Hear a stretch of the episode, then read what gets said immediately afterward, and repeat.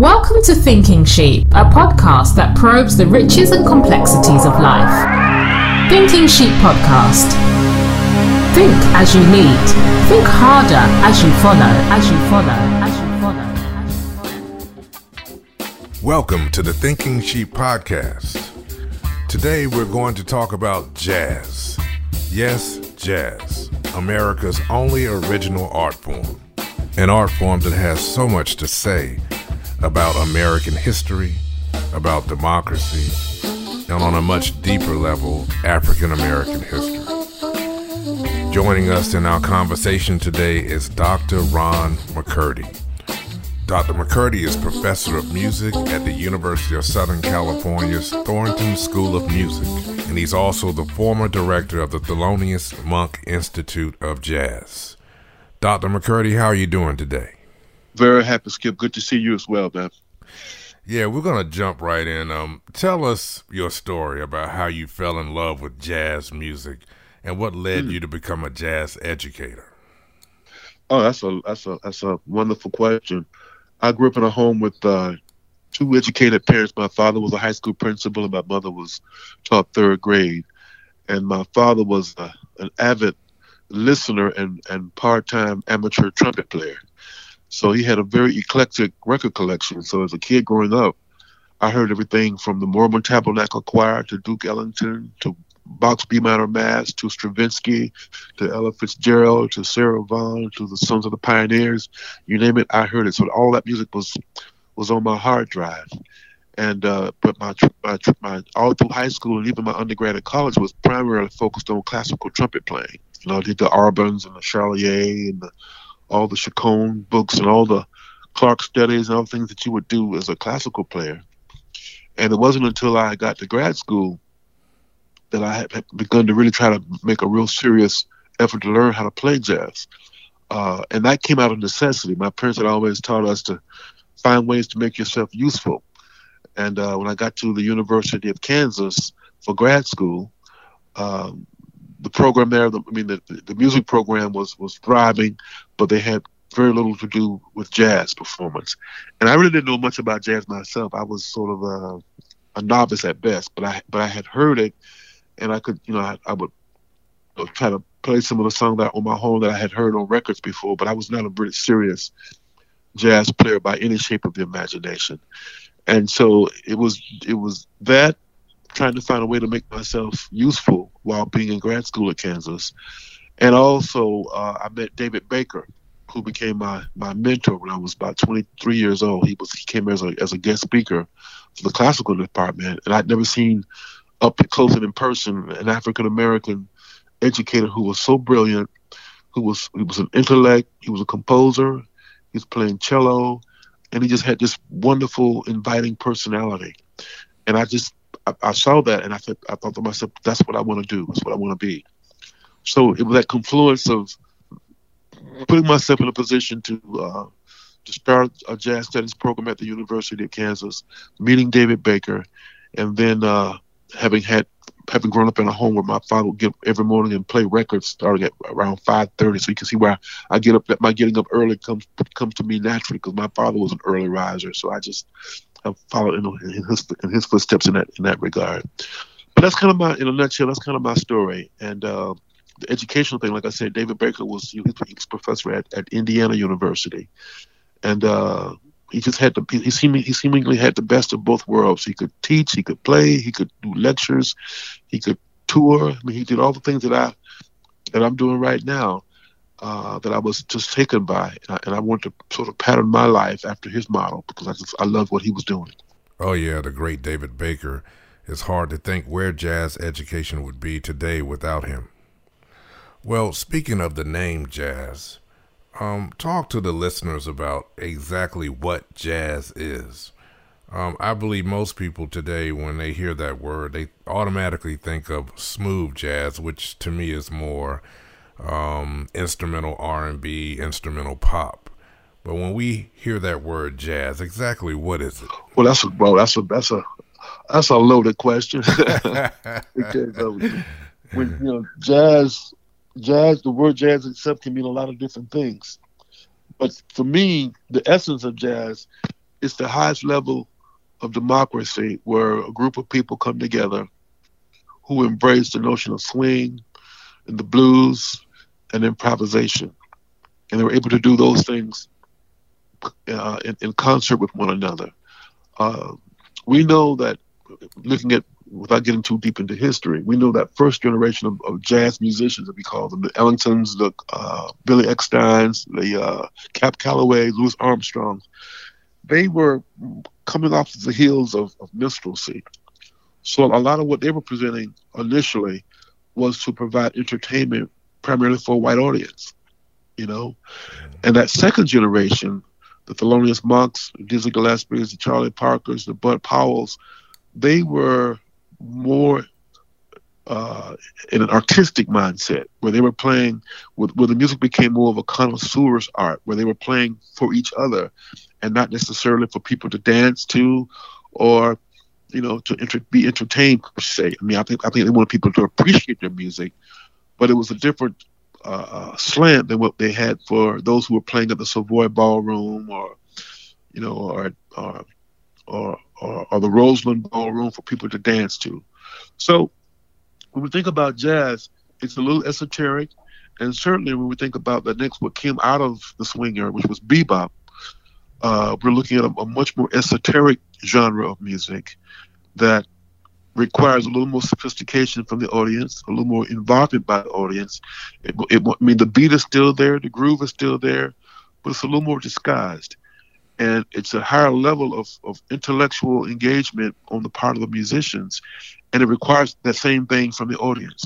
So, smooth jazz, or you know, we, we know that that's nothing new. We, we can think about what was called jump swing by artists such as uh, Louis Jordan, who was a very capable jazz musician, but he chose to go into a route that would be more amenable and more acceptable to a vast, to a wider audience. He, he did tunes like Caledonia, you know, what makes your big head so hard, and all those kinds of comedic songs that was that was more catered toward uh, uh, appealing to the masses. So people have always had to find ways that would be find genres of music that would be more appealing. But jazz music, at its core, is the idea of taking a risk, being putting yourself out there, trying new things, uh, listening to one another, and, and, as, and as, I said earlier, uh, dealing with that whole high level of democracy where every voice matters. Absolutely. Well, jazz is America's only original art form.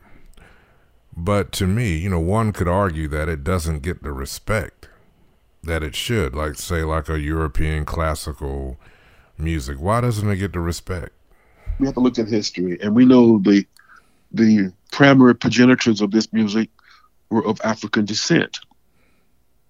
And we know that the journey that African Americans have experienced now for 401 years of uh, being considered less than, uh, it's only natural that their music would be considered less than, even though it is now world music. I mean, we know that jazz music is played and respected and loved throughout the world, in some cases more so than our own country does.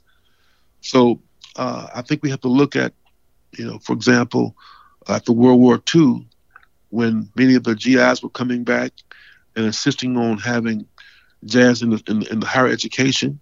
And we know that the, one of the first places that, that happened was at the University of North Texas, or North Texas State, I think it was called at that time. Uh, uh, how there was all kind of hoops that had to be jumped through. They had they, they referred to the ensembles as being lab bands to give it that kind of academic slant. You know, tantamount to what would happen in a science laboratory. So, in order for it to be considered to be a legitimate class, and even still, there was a certain sanitization of the music that was trying to uh, uh, leave out African Americans involved in it.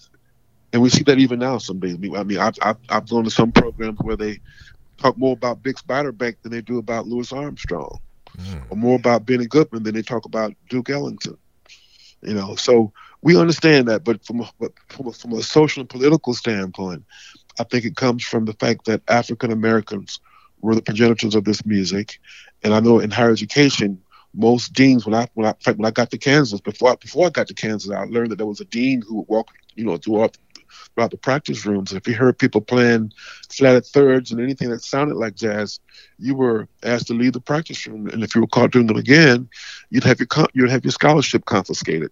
I mean, so it it was more of a of a social political uh, uh, slant that kept this music, I think, in a, in a position because it was associated with African Americans, whom themselves were not deemed as as complete human beings. They were looked upon as, you know, as you know, three fifths of a, of a person, and yeah. their right and, and, and, and their existence was not respected. Right. Well, with that being said, what does jazz teach us about the African American experience as a whole? Well, I think jazz jazz music is, is a continuation of all black music. And we know that most black music might be considered as protest music. For example, uh, we know the earliest genre that emerged with the uh, with African Americans or Africans, we, should, we can't call them we can't call them Americans yet, but Africans coming as enslaved people. The spiritual emerged, and the spiritual uh, was part of this whole conversion into Christianity process and the spiritual was used, A, to praise God, and secondly, to plan escapes. It was a means of communication. And we know uh, that gospel music continued that as well. Certainly, blues did. It was protest music. Bebop was certainly protest music. It was, as, as people would say, it was as evolutionary as it was revolutionary. So it, it, I think it speaks to our resiliency for one thing, because we had to figure out how to communicate with one another. We know that uh, North America learned much from the West Indies and from South America on how to manage their enslaved Africans. And one of the first things that was taken away, and you'll appreciate this, was the removal of the drums. Drums were, were a means of communication. And, and if you can communicate, then you can plan uprisings. So if you were an enslaved African in North America, you had to learn how to improvise. If you couldn't improvise, uh, you were not going to survive. So I think I think the music is a manifestation of who we are as people, and, and it speaks to our resilience. You know how resilient we, we've been, that we've been able to improvise and, and survive, and not only survive but to thrive in a country that did not initially welcome us, and in some instances still does not welcome us. When when when Trump says, "I won by a landslide," it was a fraudulent election we won by a lot. He's right if you just count the black and brown votes. you know? yes. He's absolutely right. And and, I, and, and, and what he's trying to say in a very subliminal way is that how dare these black and brown people think that their vote should matter? We built this country. This is a white man's country. Hmm. And we know from a historical standpoint that when the founding fathers crafted the Constitution, we hold these truths to be self-evident that all men, we're talking about wealthy white men, not poor, not even poor white men, and certainly not women, and certainly not people of color. So, but we as a country, we, have never we, have never really grappled with our original sin, that being uh, chattel slavery. We have not. If you if you go to Germany, you will never see any kind of shrines or uh, any kind of monuments paying homage to Adolf Hitler they got rid of it. So we're not going to do that. We, are going to go in a different direction. America's never done that. If, if you go to Richmond, Virginia right now, you'll find a big statue of Robert E. Lee right there at Town Square. You know, so that's that. For me, that has been the crux of our of our of our existence, and, and have been one of the challenges that we face as, as people. Uh, this is what so many people fought and died for to make America embrace its own documents, its own constitution, well, speaking of racial matters, um, in the 20s and 30s, white America realized that jazz was here to stay. It was on the airwaves. Um, it became very popular in the 1930s. Yet there were some journalists that were writing some very degrading things about jazz. In my research, I found articles entitled um, Unspeakable Jazz Must Go um, why jazz sends us back to the jungle. Um, there was another article entitled "The Jazz Problem."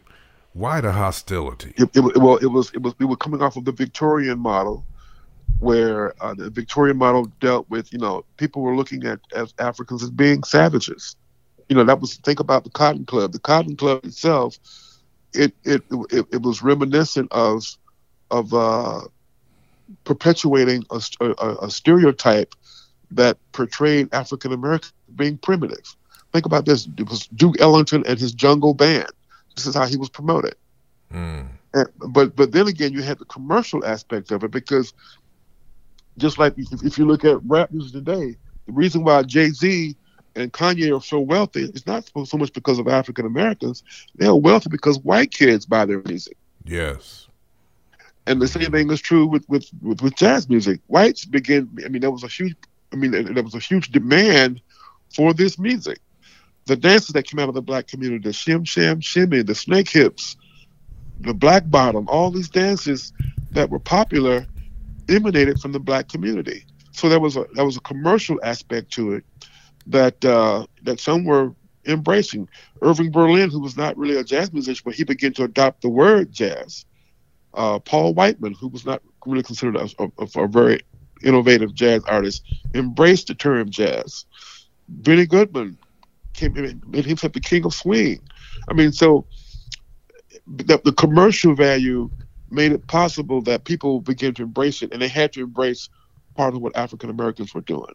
And eventually, they would always kind of financially and, and, from an economic standpoint take it over. We, we can look at rock and roll and rhythm and blues, particularly rock and in fact rock and roll and rhythm and blues kind of the same thing. Some would say that rock and roll was more or less the same as rhythm and blues, but, but performed by white people. yeah, so, you know, it's kind of the same thing. But you look at the covers. You look at Little Richard come out with Tutti Frutti, covered by Pat Boone, that, that version makes exponentially much more than the original version that, that, that Little Richard had done. And we can look at countless examples. We look at uh, uh, uh, Big Mama Thornton's Being Nothing But a Hound Dog, covered by Elvis Presley. His version makes exponentially more. So there was always the economic factor uh, that I think that allowed the music to be uh, accepted uh, to a certain extent. But it was it was we love the music, but we hate the progenitors. We like we hate the originators of this music. We'll take it. We'll take what they've done, and we'll sanitize it, and we'll make it our own. Yes. Yeah. And we'll, and we'll and we'll and we'll reap the financial benefits of it. Hmm. Yeah. Well, for someone who wants to get into jazz, wants to get into this music or learn more about it, who are some of the groundbreaking jazz musicians in history? You know, those landmark people along the way that that were the true innovators and ambassadors. Who would you say? Mm-hmm. Well, I think you have to start with Louis Armstrong, mm. uh, from just from a sheer innovative standpoint. Now, Louis Armstrong, we know between 1925 and 28, he had his Hot Five and Hot Seven groups, and that was probably his most innovative period. After then, he sort of uh, became comfortable into his role as being an entertainer. He didn't push the envelope any further than that. But what he did was so profound. His playing was so amazing. He he was doing things that no one had ever done before. I mean, for vocalists and instrumentalists, in terms of his phrasing, in terms of his uh, his articulations, in terms of him, him expanding the range of the trumpet, no one had ever done that before. I think you have to look also look at Duke Ellington from his compositional standpoint. Duke again was someone who started out, you know, as an entertainer, playing for, different clubs for dances. I mean, for him, it was a, it was a means of survival. And as as as America's musical taste began to shift, he had to shift himself. He he, he went through into uh, self commissions, writing a series of suites. He wrote sacred music, wrote for television, for radio. So I think just by his sheer uh, output of of of of, of, of uh, material, makes him someone that people we have to look at. And of course, we have to look at Charlie Parker and Dizzy Gillespie because they transformed the music in a way that no one could have imagined, which, which really converted the music more into an art form rather than a, a vehicle for entertainment. And what they did in terms of, of the harmonic expansions, phrasing, how we improvise, how we communicated, that changed the whole trajectory of, of how the music would be played and we owe a debt of gratitude to them because without them, you would you wouldn't have uh, you know every saxophone player has to bow at the altar of Charlie Parker, every trumpet player has to bow at the altar of Dizzy Gillespie, which means Dizzy Gillespie, uh, Fats Navarro, Clifford Brown, Miles Davis, all of those individuals, you have to credit them for being innovators that took the music to a whole nother level. Yes, yes. Well, talking about that evolution of jazz, uh, according to saxophonist Jackie McLean, and I was doing my research, and um, um, he talked about the mafia introducing heroin into the inner cities, which had a devastating effect on many jazz musicians Charlie Parker, Miles Davis, Paul Chambers, Sonny Rollins, Sonny Clark, Jackie McLean himself, Tina Brooks, Gary Bartz, Lee, Lee Morgan, all these guys who mm-hmm. struggled with drugs. Some survived, most didn't. There's a lot of those guys that didn't survive. What What do you think? What was the connection there between the drug and the music? I think one of the probably one of the, the the uh, the yin and the yang of Charlie Parker was that he was such a genius, but he was a flawed individual in his personal life, and because he was looked upon as a demigod, as an artist, he influenced, in my opinion, so many young artists who looked up to him. Their thinking was, "Wow, Charlie Parker's shooting up, and look how great he sounds." So if he's shooting up, maybe if I shoot up, maybe I'll sound that great too. I mean, I know that's a sort of over oversimplification of it, but I, I have to believe that so many young, impressionable artists looked up to Charlie Parker in a way, and they began to emulate all of his patterns, his good and the bad. and uh, imagine, imagine if he had spent the amount of time honing his craft as he spent hawking his horn, or somebody else's horn so he could buy some more drugs. Yeah, Imagine that. So I think I mean and and and this this this that heroin was it, it was it was kind of like COVID. It it did discriminate. I mean there were just as many white artists who also succumbed to heroin. Stan Getz, you know, several members of Woody Herman's band, uh, Rod, uh, Red Rodney, Hank Levy. I mean, there were so many white artists. Uh, Anita O'Day, I mean, we think of a pure white woman, heroin addict, you know. Mm-hmm. Uh, so, but I think I think a lot of it had to do. It was it was a mystique, you know. It was it was it was, you know, the the mob, and this is why I think history is so important. We know during Prohibition, which was 1920 to 1934, 35, somewhere around there, allowed the mob to be involved in, in the sale of, of, of bootleg liquor. But once Prohibition was abolished, they had to find another means to make money because now people could go out and buy a drink legally. So even though they still were in business, they, they needed to find another way and, and they needed to expand their bottom line. And, and, and, and so the black community was dumping of heroin into the community. It, it, it certainly happened, and we fell for it. I mean, not just jazz musicians, but people of all different walks of life, of life found themselves addicted to heroin. And it just happened to be you know more illuminated because high profile people like many musicians were being caught up in it. And, and we talk about it now but, but there were doctors and lawyers and teachers and business owners and people anybody you can name found themselves addicted to heroin. And it's just and it just devastated our community. It really did. And it allowed police to get into this whole thing of you know, we, we can look at the whole idea of law and order of, of being a means of incarcerating black and brown people. That was one of the means. I mean, that was one of the excuses, rather. And, and we look at it right now, even today, with heroin, crack, cocaine, how it was looked upon then as a crime versus opioid addiction as a sickness. So instead of throwing people in jail for, we give them help. In those period, we threw them in jail. With crack, cocaine, we throw people in jail. Mostly black and black and brown people. So again, I keep going back to race because that's such an integral uh, reason for why African Americans have, have struggled so much. Because we, I mean, from day one, the odds were stacked against us. You know, you, you, you, you if you hate a person, you're gonna hate their culture too. But it was a love-hate connection. Love the music, love to dance to it, love to sing it, but we hate the people who came up with it. Yeah, well, in addition to drugs, what about the record labels? There were a lot of record companies that made a lot of money off of the genius of black music and black musicians. Um, talk about that. Chess Records, Atlantic Records, they were all Stax Records. They were all mom and pop operations. And Chess Records, we know that a lot of immigrants came over who were very opportunistic in finding ways to make a buck. They didn't necessarily have any love for black folks or the music, but they found a way, you know, in the case of, of the Chess Brothers, they started out owning a little juke joint where they would sell alcohol. Would play mm-hmm. records. And they eventually began to record people. And then when the money started to roll in, they understood that the money in the music business was in the publishing and owning, and owning the masters. If you own the masters and the publishing, it becomes a gift that keeps on giving. If the song is re-recorded by somebody else, you still get paid. And and and, and part of the uh, the price for black artists for signing with record labels, they would they would always tell the artists, look, we want to sign you, but we will own your masters. We will own the publishing.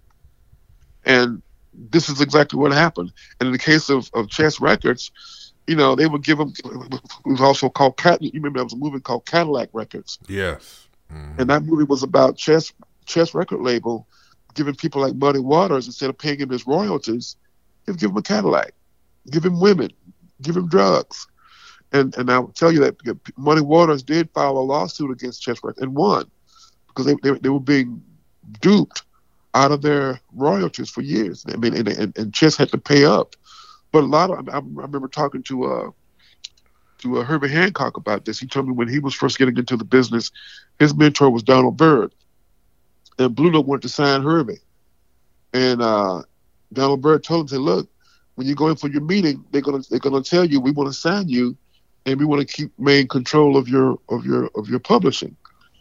When they when they tell you that, you politely say thank you, no thank you, and you get up and you walk out of the meeting.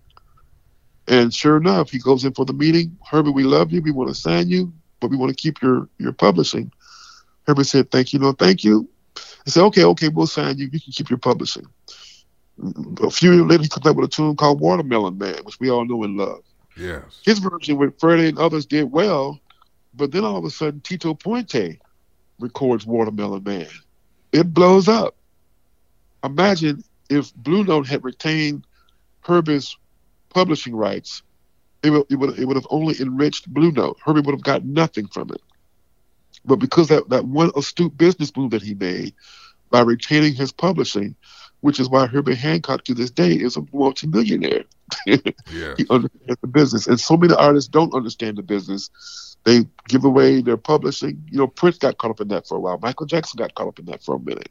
They were all upset with their record labels. But but we have to understand, just like chattel slavery was a business, so is the music business. It's a business, and people will cheat, do everything they possibly can to maximize their their bottom line. Berry Gordy, for example. So we know that, that greed did not does not necessarily involve color line, color lines. I mean, it's, not just white folks who are greedy. Berry Gordy. I mean, if you if you talk to uh, Lamont Dozier, wrote all those songs and there was a little bit of dispute with with uh, with Lamont Dozier and the Holland brothers, working with with uh, uh, uh, Berry Gordy, dealing with royalties. So a lot of young artists who don't understand, which is why I tell young people, man, when you go in, if you got if you if you're signed by a record label, you make sure you a you hire an, an, an, an entertainment attorney to look at your contract make sure that you're not giving away your intellectual property in perpetuity. Right. Well, well, even speaking of, of Motown, right? Motown mostly had jazz musicians that made that sound, that gave yes. Berry Gordy that sound. Um, now they were paid on a weekly basis, but look at what they did overall. Do you think they were exploited? Totally. the yeah. Funk Brothers. Totally. they were totally because what, what they would do, you had a bunch of people who were amateurs who really didn't know music. They didn't know theory. They didn't know much about writing. I mean, they, they could write a little bit of a song. They bring a song in, but it was the Funk Brothers who would often complete the song, give it structure, give it contour, fix the chord progression. Yeah. But they got no writing credit for it. Right. They got paid for the session. Yeah, so let, let's switch gears for a minute to jazz education. Being an educator, you know, you have your Langston Hughes project. Why is it important and what uh, and what can jazz teach us? Um, uh, all Americans, black and white. Why is it mm-hmm. why is it important for us to learn about this music? Well, part of for me, I I wouldn't call myself a jazz educator. I mean, even though I teach jazz, but I teach far more than that now. Sure. I, mm-hmm. I teach life. Yeah. I teach history, and and uh, the older I get, the more I'm, I'm, I'm aware of how jazz is just one small component of the whole African American experience, and you can't you can't begin to really fully understand jazz unless you understand politics, social norms, religion, economics, technology, all of those variables play a very vital role in the furtherance of jazz. When I teach, when I teach my, my students, first when I was at Kansas, my first job as a professor, we didn't really have a jazz program per se. We had a jazz band, but we was building a program, and we didn't have, you know, we didn't have separate arranging classes or improv classes. So I had to teach jazz arranging, composition, history, all within the context of a jazz ensemble rehearsal. So, for example, if we were doing a piece by by Thad Jones or, or Count Basie or Duke Ellington, I would always teach not only the music, but what happened that surrounded the music. You know, so I would talk about, for example, in Kansas City, I would talk about what was happening politically, what was happening in, in, in Harlem in the 1920s and 30s, what was happening and, and with, with, the emergence of bebop, with Dizzy Gillespie and, and, Charlie Parker, what was happening in, you know, with, with, with, politics in the 1940s and 50s. So that way, the students can not only understand int- the intricacies of the music, but the context with which the music was was created. So when I think about jazz education, we, we tend to uh, we tend to sort of isolate and just focus on the music, but music was more about life. I mean, a lot of all songs has something to do with how people were living. One of my favorite quotes is from a, uh, an ethnomusicologist by the name of Alan Lomax. Yes. Mm-hmm. You, you, might know that name. And he you know, traveled all over the country recording indigenous music. And he came to the conclusion that, and this was one of his phrases, as we live, so do we sing. As we live, so do we sing. In other words, how politics and religion and social economic norms, how how those how those variables impact our living, impacts how we sing. So, I don't think you can teach jazz in a vacuum. I remember talking to Kenny Barron about this. He would always say one of his biggest concerns about some of our young artists today is that they tend to play with their heads and not with their hearts. In other words, they don't understand. I mean, they can talk about tritone substitutions and, and, and all the asymmetrical linear lines and what have you, but they don't know where that stuff came from. They don't know why they're doing it. You know, I'm, I'm reminded of another story. Uh, I used to spend a lot of time with Billy Taylor, and Billy Taylor would talk about the story. He was he was Art Tatum's eyes when you know, Art Tatum was visually challenged, mm. and he would he would be led around Harlem in New York by Billy Taylor in his young younger years. And he said one time they were playing in a club, and this this English ethnomusicologist had transcribed one of uh, Art Tatum's solos, and he asked if he could play it for him. And Art wasn't really interested in him hearing it, but he said the guy was persistent. He said, "Well, go ahead play it." It's, it's, it's a piano. It was a tune called uh, uh, "Elegy." Was the name of the tune? I think it was.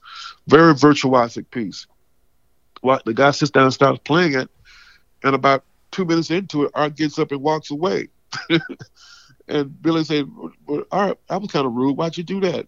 He said, Well, he played all the notes, but but it was clear to me he didn't know why I played those notes. Mm. And that's deep, and, and, I think that that encapsulates a whole understanding of of how jazz education sometimes fail our will fail our students because they're playing all these tunes, but they don't know where these tunes came from yeah. or why they you know, or why Clifford Brown played the way, the way he played, or why did Charlie Parker play the way he played.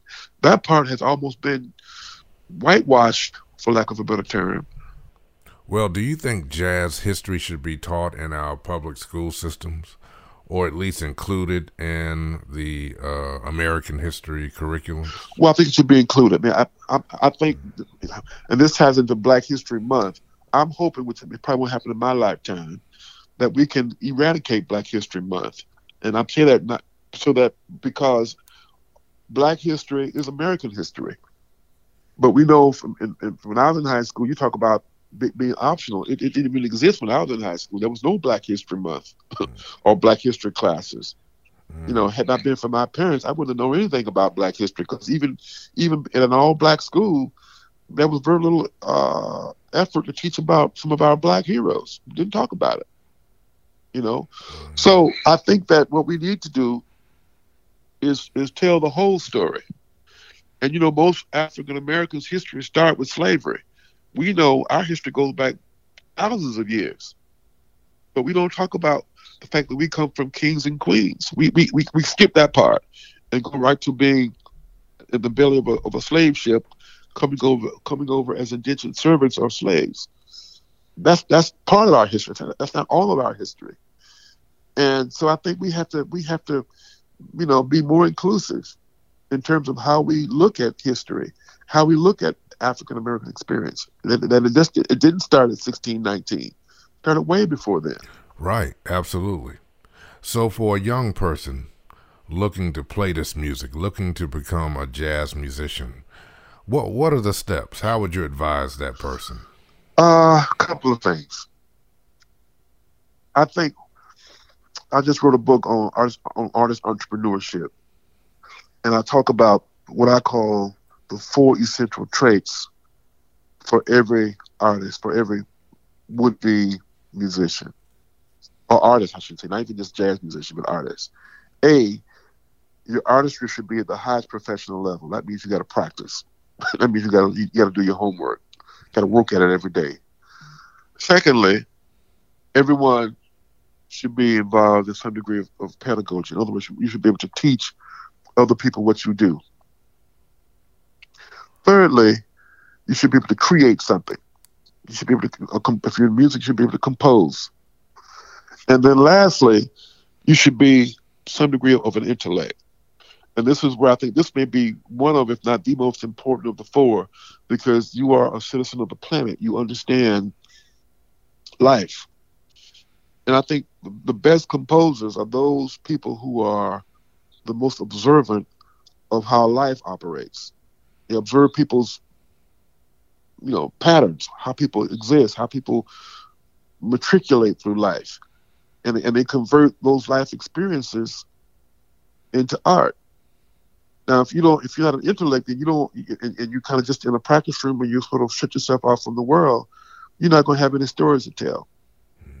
So, artistry at the highest level, pedagogue where you're teaching other people what you do, composition where you're creating something, and then lastly, you're curious about life. You go to museums, you go to libraries, you go to plays, you read Wall Street Journal, New York Times. You know, you you you you you're curious about what other people are doing.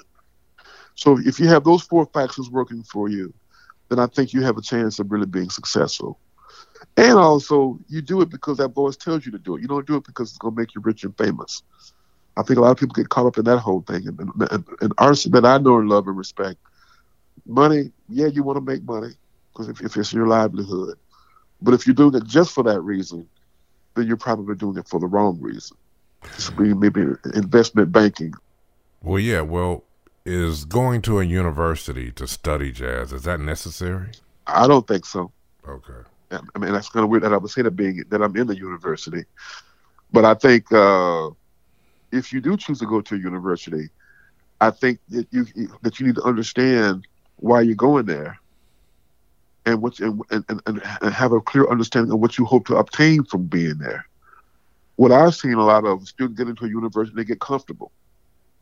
You know what I mean? They they, they, they, they don't grow as fast because the sense of urgency is not there. I think universities also can zap all the creativity out of out of students. And what I mean by that, think about it, and not just universities.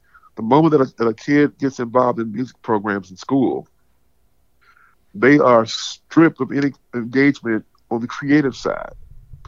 If you're playing in band or choir or orchestra, the director chooses the repertoire.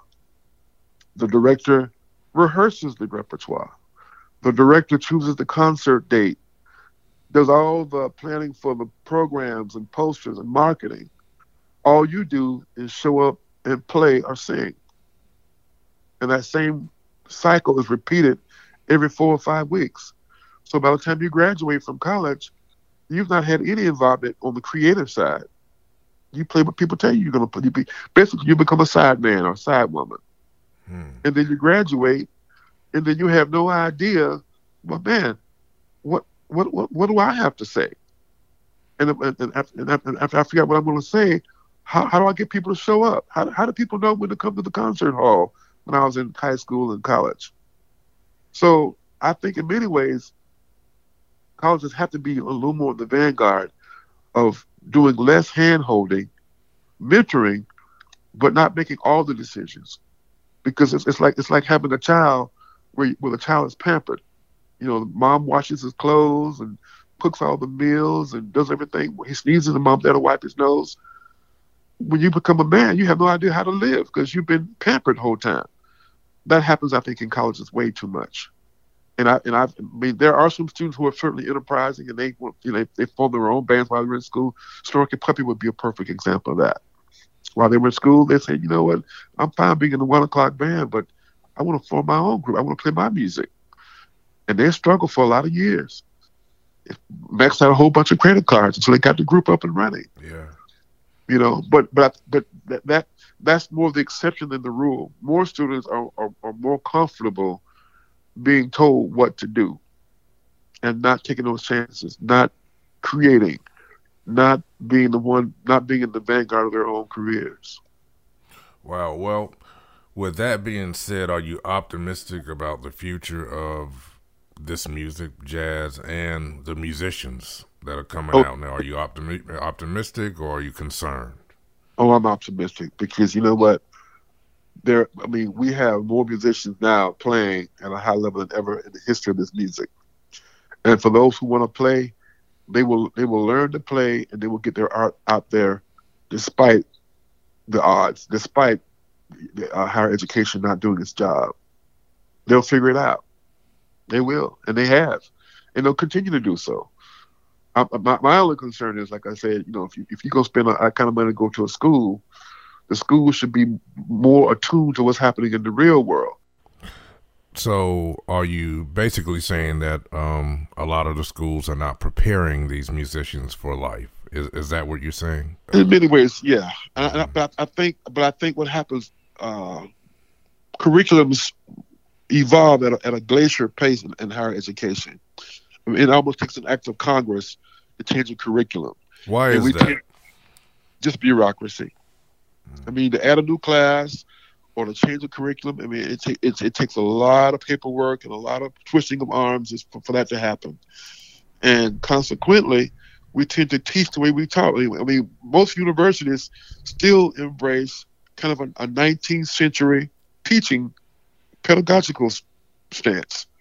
You know, you got to have two years of music theory, and you got to have sight singing and keyboard harmony, and you got to take two years of European uh, music history. That, most schools still do that, and that, it's been that way for 200 years.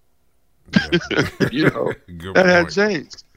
And I mean, there's, there's a new term we call called uh, uh, decolonizing of curriculums. Most curriculums are very Eurocentric in scope.